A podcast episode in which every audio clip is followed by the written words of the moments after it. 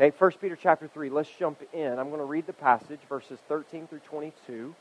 Uh, remember, just as a warning, kind of a little bit to the night, is uh, we are speeding up in this series.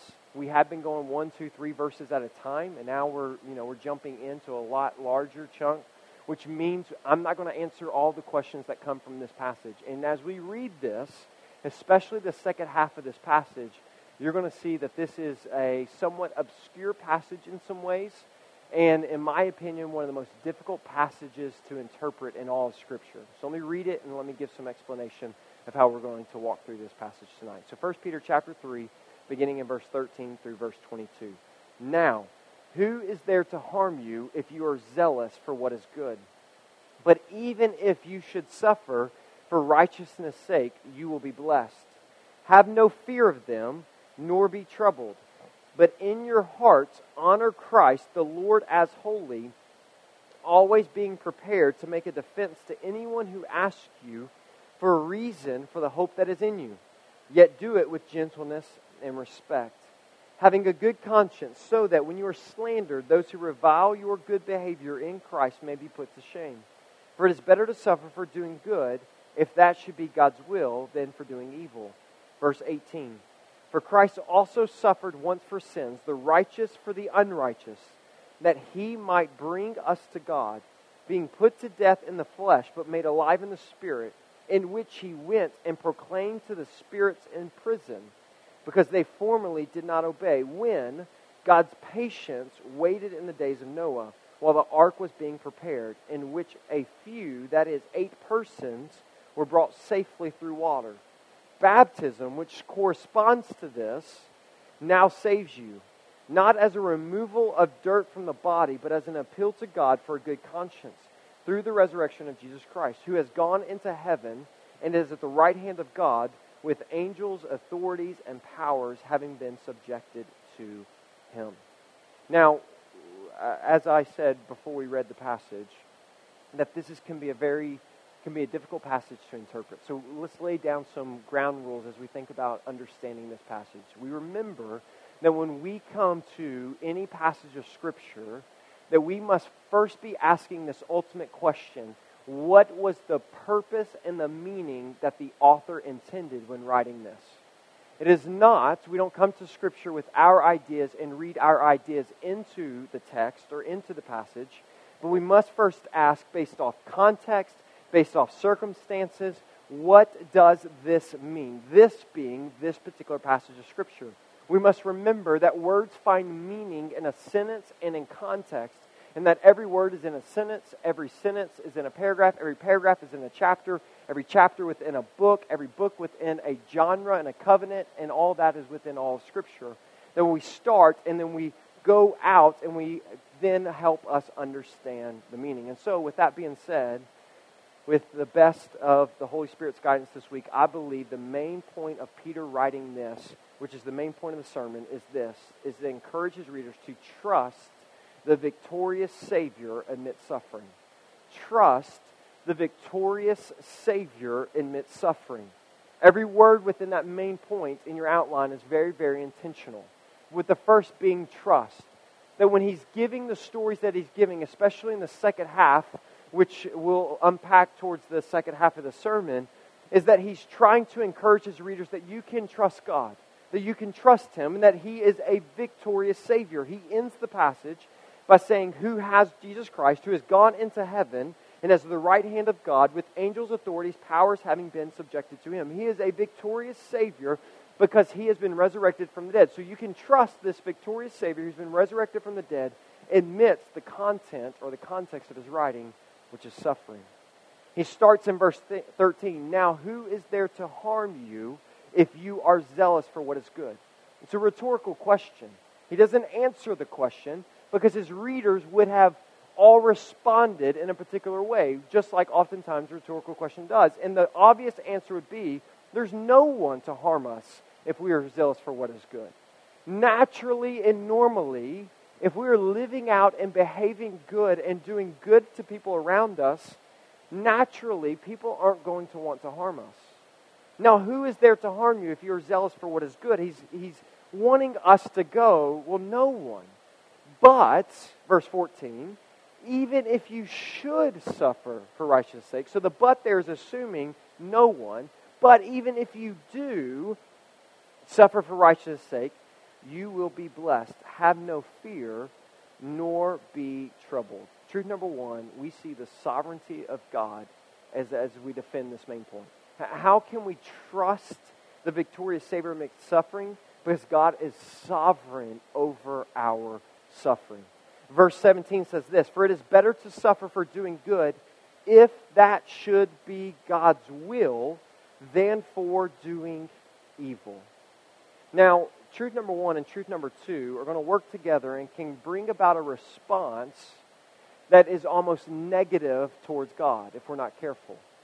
This idea that God is sovereign in our suffering will lead us to conclude then God can stop our suffering. And if He can stop our suffering and He doesn't stop our suffering, then does that mean He doesn't, and then we might fill in the blank with, He doesn't love us? He doesn't care about us? We're really not that important to Him? Right? Because naturally, if I have the ability to stop the suffering of my children, I, I, will, I will do that, right? And so naturally, we read this rhetorical question that there's no one there to harm you. However, but sometimes it does harm and suffering does come for righteousness' sake, verse 17, by the will of God. Then we might have a negative response. But Peter's not writing for the, them to have a negative response. He's writing to encourage them that this thing that is happening in your life is not out of just random cause and events, but we can trust the sovereignty of God. And it requires us also to trust the benevolence of God amidst our suffering. But the point is being clear from the very beginning that Peter is making it clear that God is sovereign over the suffering. Therefore, we can trust him in the suffering. This week I was reading Genesis 42 through 45. Well, really all of the Joseph story, but I was studying and really trying to uh, slowly interpret Genesis 42 to 45. And it's, uh, it's one of my favorite passages in Scripture because it's the story where, if you know the story of Joseph, he is the favored of 12 sons by his father Jacob. And because of that favoritism, and because of him knowing he's the favorite, and him because of him gloating because he's the favorite, his brothers didn't like him. So what? They sold him into slavery into Egypt. He goes into Egypt, he's sold into slavery, and he comes to his master, and he has favor with his master. But then the master's wife uh, betrays and manipulates and lies against Joseph when he was being uh, full of integrity. And because of that lie, he was thrown into prison. Once again, suffering in a way that he didn't deserve. He's in prison. He's in prison for a long time, for a few years. That leads to eventually him getting in contact with Pharaoh because of a dream and because of how God used him in that moment.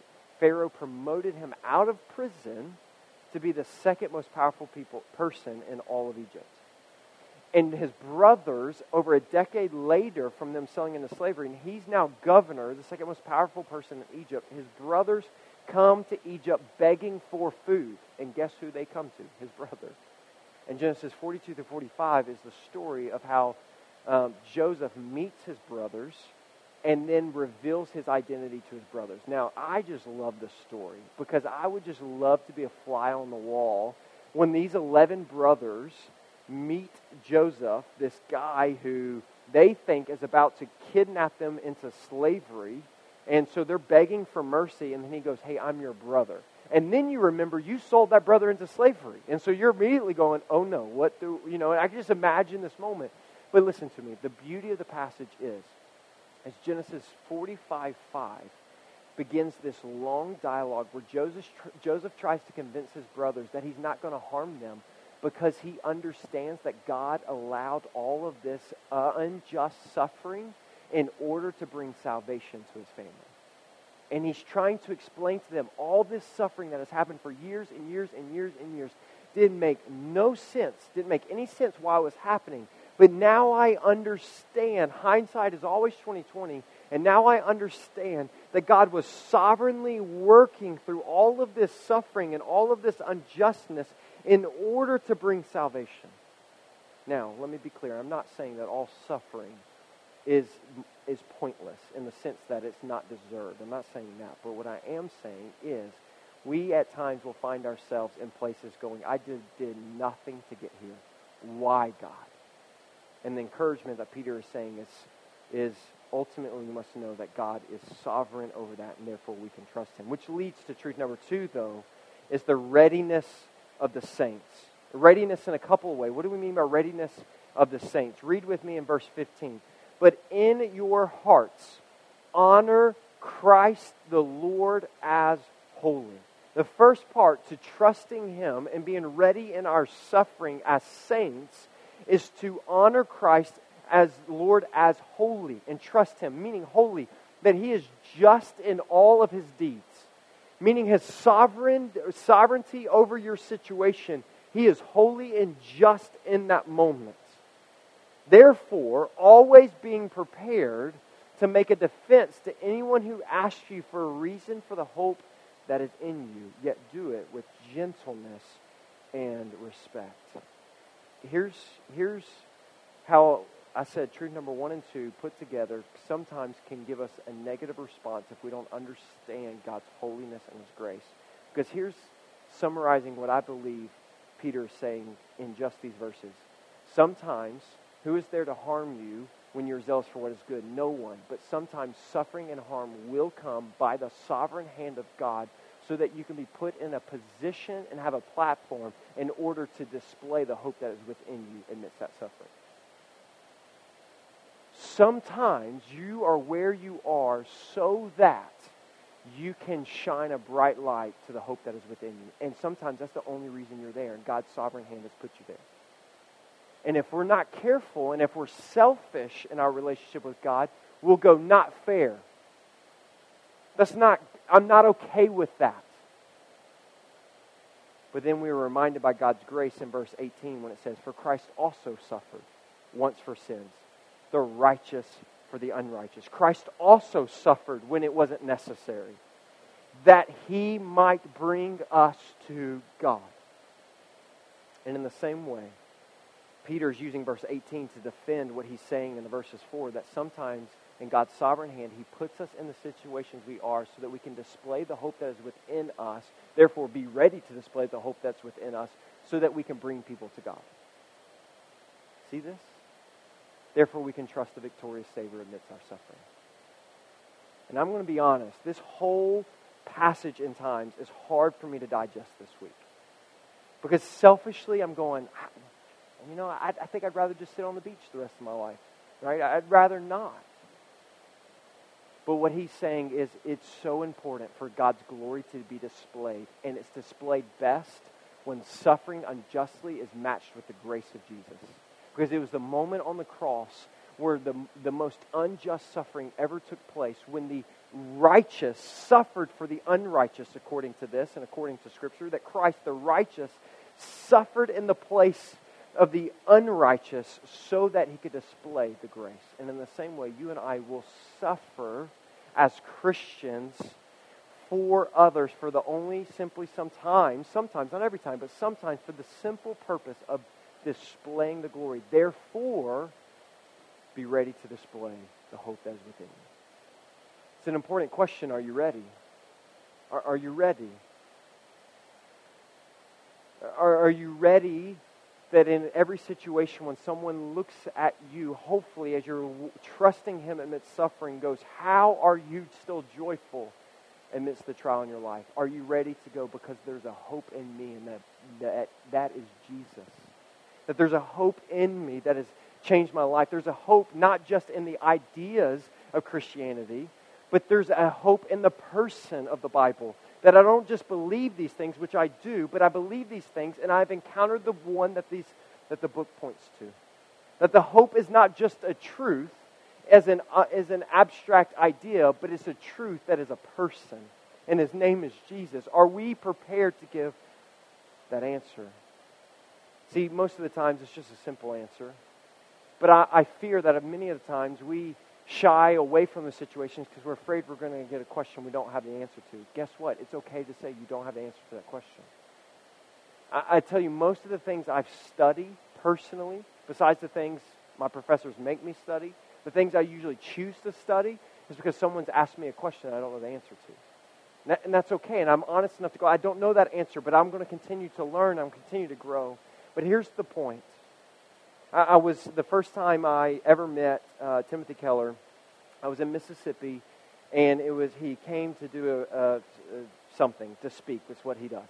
And he was coming to speak at something, and there's this Q&A, and throughout a lot of his talks and through answering, he kept referring to things he had read. He kept referring to tons of scripture, uh, all from memory. And someone asked him, "Hey, hey, how do you find the time? Like, how do you find the time to this? Are you just a, a brilliant? Do you, or do you have like one of those photographic memories? Like, because I, I can't do that. Like, I don't have the time to study and learn and know the things you do." And Timothy Keller's response was very humbling. He simply said, "What do you mean you don't have the time?" You're telling me that there are people out there that, that are looking for the answers in the gospel and you don't have time to find the answers for them? And it was just one of those moments where like, all right, well, I'm not asking my question now. I don't, you know, like, but, but his point, what his point got to me. Because his point says we find time for things that matter. And Peter is saying this matters. Be ready. Because God in his sovereign, loving plan is going to put you in situations so that the gospel in you will shine, will you be ready to let it shine? That's what he's saying.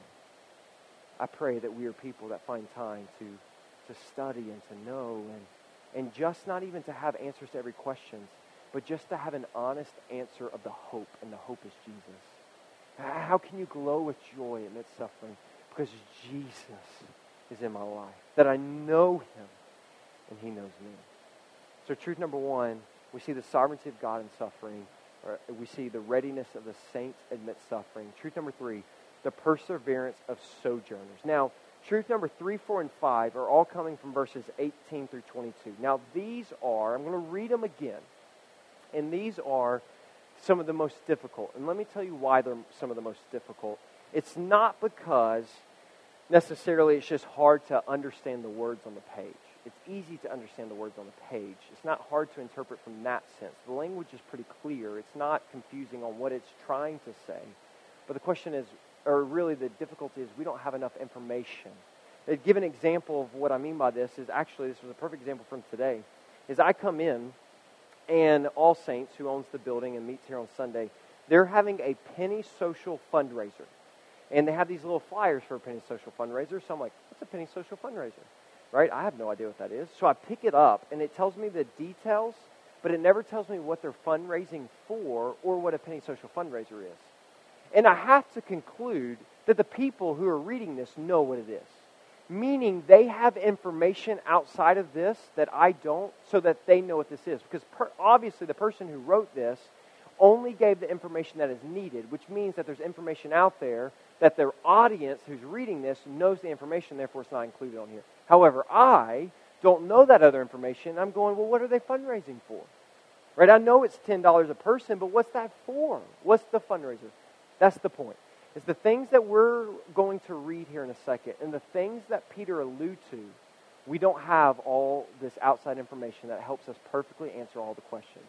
Therefore, I want you to see that my goal tonight is not to miss the forest through the trees. I do think we can accurately and clearly understand what Peter is trying to say. But as we look at some of these specific things, I, to be honest, I just don't, I don't know, right? And I'll point those out, and therefore we're not going to get caught in them tonight, at least in this moment. But we can, we're going to allude to them, so we got to at least understand the parts enough so that we can understand the whole. But feel free to ask me questions afterwards. So let me read it again, and let's dive into it. Verses 18. For Christ also suffered once for sins the righteous for the unrighteous, that he might bring us to God, being put to death in the flesh, but made alive in the spirit. Right? So this last phrase is where things get interesting.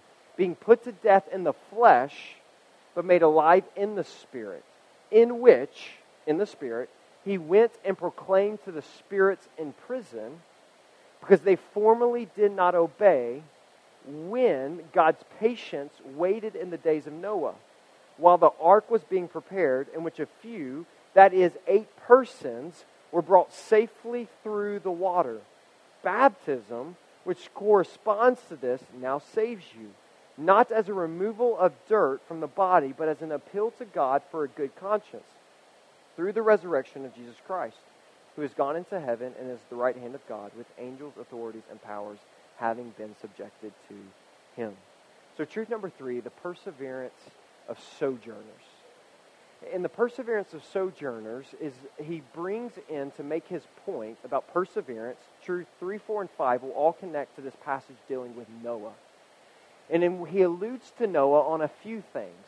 But one of the primary things he alludes to Noah is when we think about the Noah story, is God gives a command to Noah to build an ark. Right? And, and we trust Scripture, and so we understand that some of these things in our Western naturalistic culture doesn't make sense to the things that are in this text because this is calling for a very supernatural uh, creation. And so, in this supernatural understanding of Scripture, there was this command that God was hey, Noah, I need you to build an ark because there's going to be this flood. And the flood is going to bring about destruction and all these things. But there's a picture here where he says, right here at the end of verse 20, Noah, while the ark was being prepared, in which a few, that is, eight persons, were brought safely through the water. It took Noah a century to build an ark.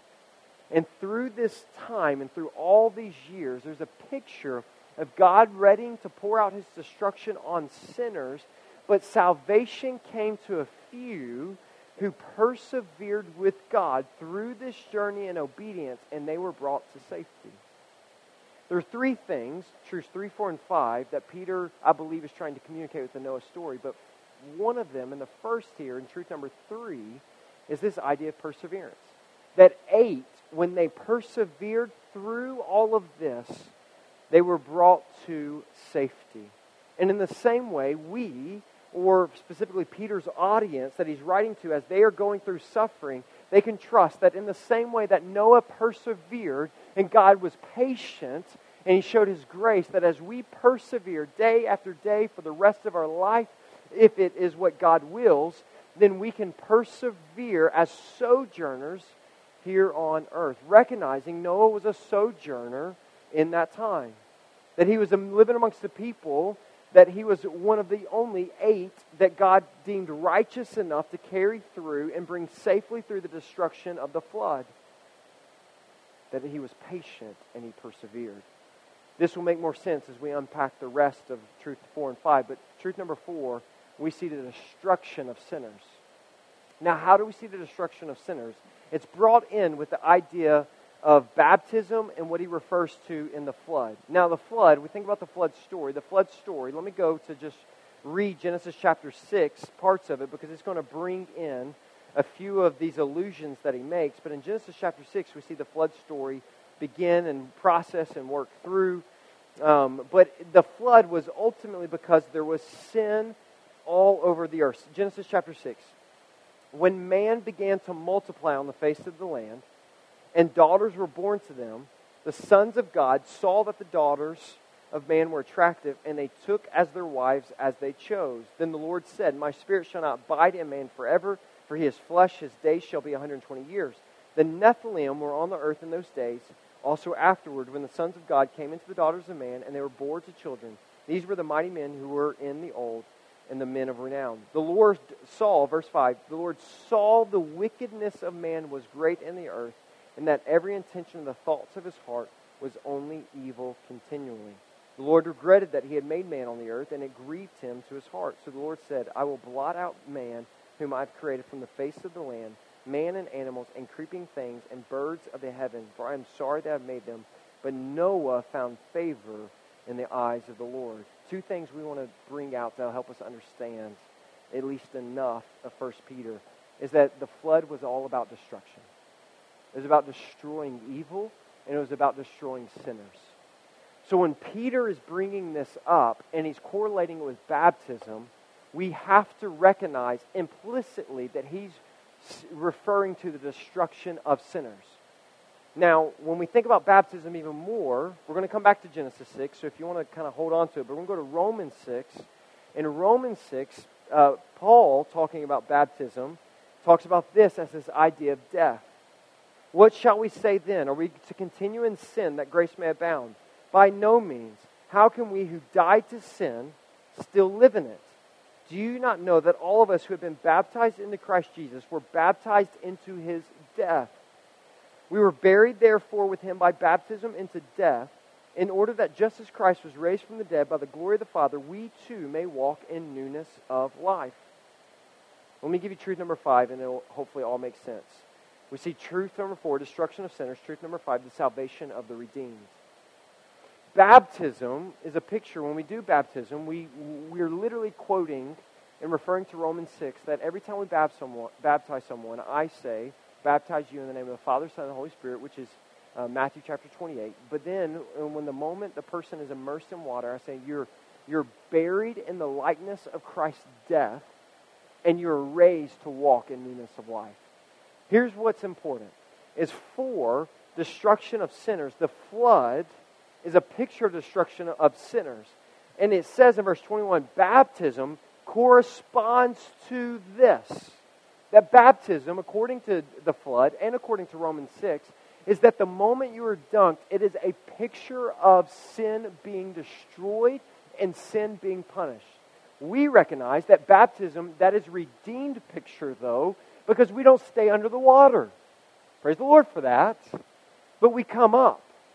And that's truth number five the salvation of the redeemed. That we recognize that when the flood came, that because of God's righteous judgment on the earth, that flood covered the waters. There was no coming back up. There's destruction. But Christ bore our sins as sinners and as those that are of the redeemed, that he bore our sin on the cross. The destruction that you and I deserve, he bore on the cross so that he died the death that we deserved, he lived the life that we could never live, so that in baptism, which corresponds to this, that in the moment we are dunked in the waters, we are saying that we are dead in our sin. We are dead to sin, and we are raised because of Christ's resurrection. That you and I are able to come up to the waters. We're able to be the salvation of the redeemed because Christ was saved. And so Peter is communicating that in the same way that there were eight people who found the favor of God, that in the destruction, that through the flood, that they persevered and God showed grace to them and they were saved at the end of it, is that that is a picture to what baptism represents now, which was Christ died once and for all for all of our sins and was resurrected to life and is the victorious Savior. Hence the main point of the sermon, the victorious Savior. Now, this phrase, baptism, which corresponds to this, now saves you. We talked about this uh, a couple months ago when we had a baptism service. Are we saying, is Peter saying, that we are saved in the act of baptism? No. We're not saved in the act of baptism. How do we see this from the text, though? We'll look at the very next phrase. Baptism, which corresponds to this, first of all, correspondence. It's an illustration, it's a picture. Now saves you in what? Not the removal of dirt from the body. So it's not the physical act that is happening here that saves us, but it's an appeal to God for a good conscience through the resurrection of Jesus Christ. Our salvation is hinged in the resurrection of Jesus Christ, not in the baptism act itself. But the baptism act itself corresponds to the flood, the destruction, and the salvation there, but it's fulfilled in the resurrection of Jesus Christ. So it's in salvation in Christ that we are saved. Baptism is simply a picture of that death and that resurrection. Does this make sense? Now, how do we understand a little bit more of what Peter is saying is this phrase in verse 18, which is pretty confusing. The end of it, saying, being put to death in the flesh, but made alive in the spirit, verse 19, in which he went and proclaimed to the spirits in prison because they formerly did not obey. Now, this is one of those moments. This, this is the penny social fundraiser moment. Um, you, you're telling us it's a penny social fundraiser. You're telling me that Christ went and preached to spirits in prison, but you're not telling me what the fundraiser is, and you're not telling me why Jesus did that. There are clearly some questions that we can't answer, but we can answer, in my opinion, I think we can, and and there's a lot of pen, ink has been shed over this, these questions.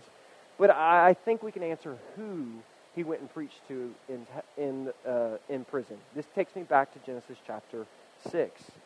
Go back to Genesis chapter 6, back to the flood. Once again, he's connecting the flood, and he says this When man began to multiply on the face of the land, of, of the land and the daughters were born to them, the sons of God, which is a reference, uh, uh, clearly, I believe, is a reference to spiritual beings. The sons of God, angel, angelic beings, saw the daughters of man were attractive, and they took as their wives any they chose. Then the Lord said, My spirit shall not abide in man forever, for he is flesh. His days will be 120 years. The Nephilim were on the earth in the, those days, and also afterward, when the sons of God came into the daughters of man, and they bore children to them these were the mighty men who were of old, the men of renown. Now, those four verses, what, what is that? Right?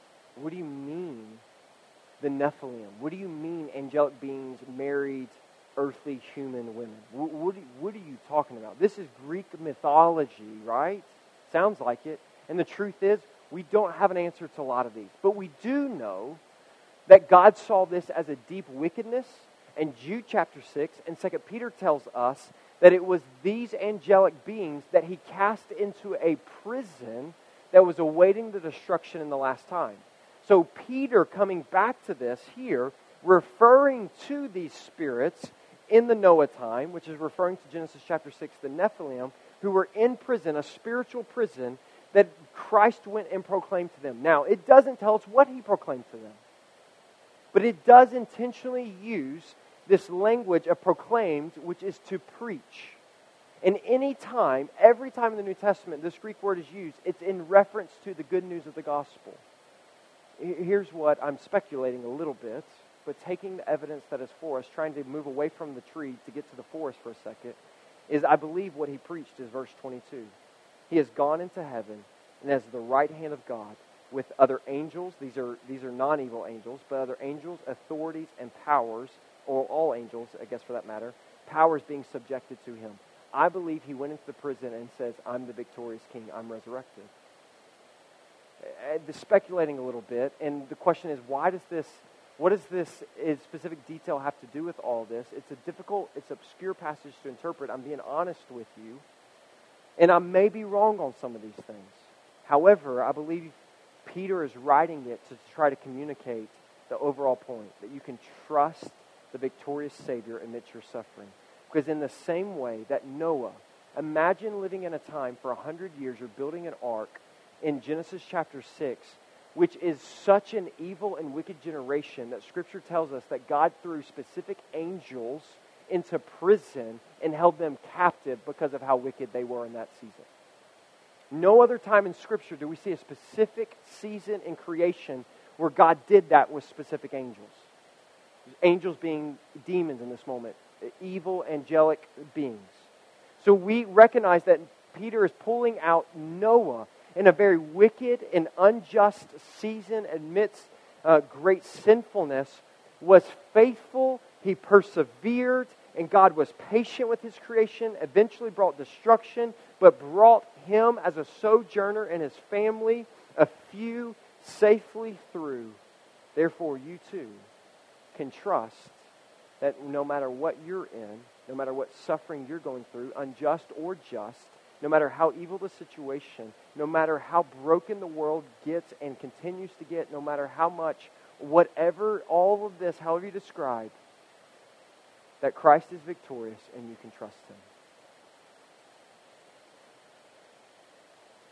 That when at times finances don't connect, at times when relationships are hurt, at times when you are wrongly or rightly suffering for something, wrongly meaning you didn't do anything to get there, or sometimes we suffer for our own consequences, our own things we do.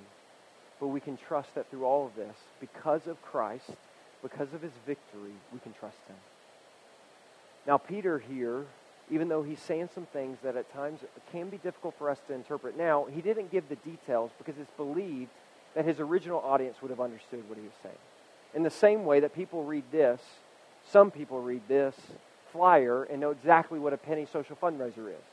Therefore, they didn't have to say anything else. I believe that if we weren't 2,000 years removed from the writing of this, the original audience fully understood the Jewish culture, fully would have understood the Jewish uh, allegory that's being used here, the, the specific facts, and they would have understood that Peter is basically throwing down the biggest hammer and saying, no matter how difficult the situation or how evil or how wicked or how unjust it is, you can trust Christ because he suffered for you also and was resurrected, and now he's at the right hand of the Father, and all authority is subject to him.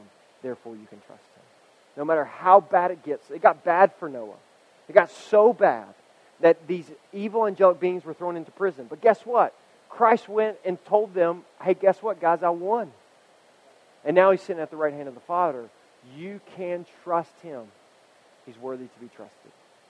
And so, although we don't understand, and I don't understand, honestly, some of the individual trees with, or the individual statements within this fully, I think when we take a step back and look at it, I think the picture is pretty clear. That he is making it just loud and clear that no matter what happens, no matter what you're going through, that you can trust Christ. Why? Because he's gone to the depths and the depths of evil and destruction. He has taken on all of that suffering, and he has won. We get this? Do we get that no matter what we're going through, when it's like Joseph, imagine Joseph, to go back to that story for a second. Imagine Joseph He sold into slavery. He just got done having a dream that he would be king over his brothers. And so he tells them, haha, I'm your king. I may be the youngest, but I'm the boss. He had one younger, so don't fact check me on that later. We had one younger, but he was pretty much the, he was the little guy. And he goes and tells his brothers, I'm going to be king, and all of a sudden gets sold into slavery and go, well, guess I'm not really going to be king. And then years and years and years pass, thrown into prison. He's trying to live for God, and it doesn't all make sense. Then one day, ah, I get it.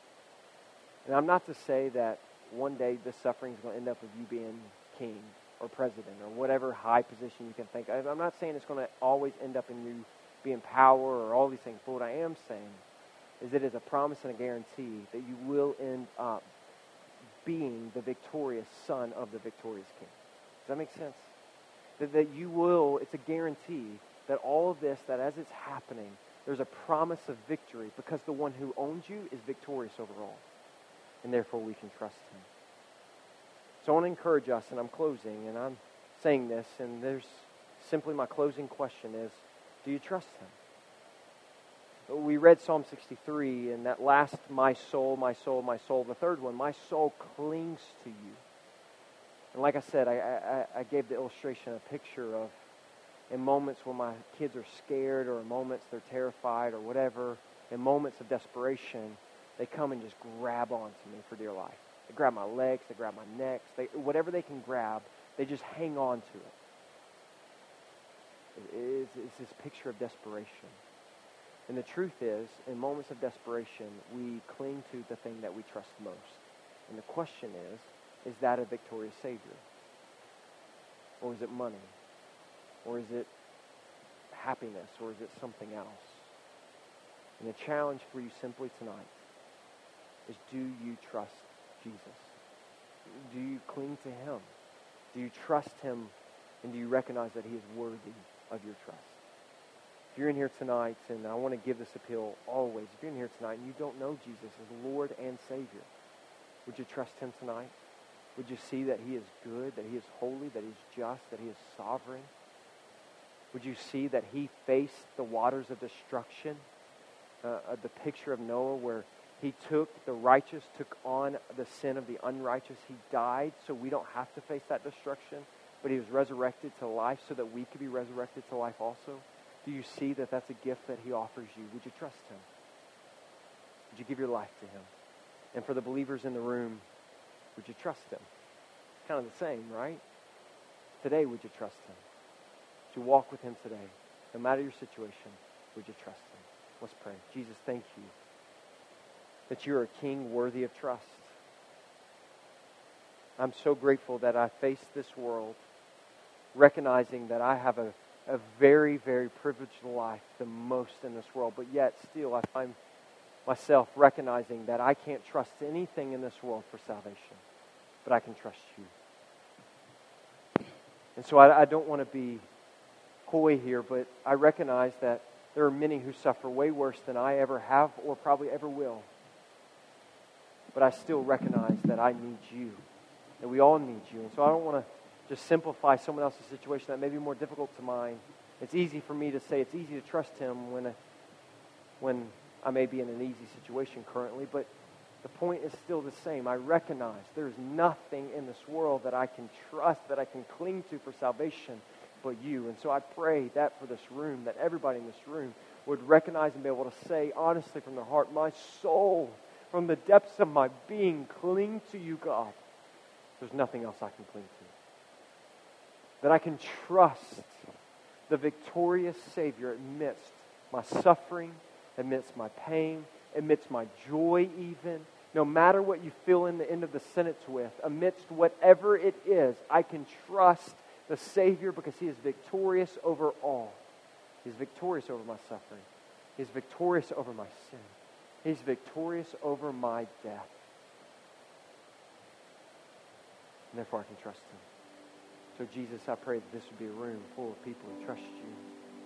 Would you help us in our lack of trust? Would you just take a moment, just between you and God, would you talk to Him? Would you be honest with Him? Would you be honest enough to go, God, I'm, I'm struggling to trust you? He knows what's in your hearts. It's really just being honest with yourself when you speak it to Him. Would you be honest? I'm struggling to trust. I'm struggling to trust you with this situation or that situation. Would you be honest enough to say, God, I'm doubting some things about you even. I just need you to help me in my unbelief.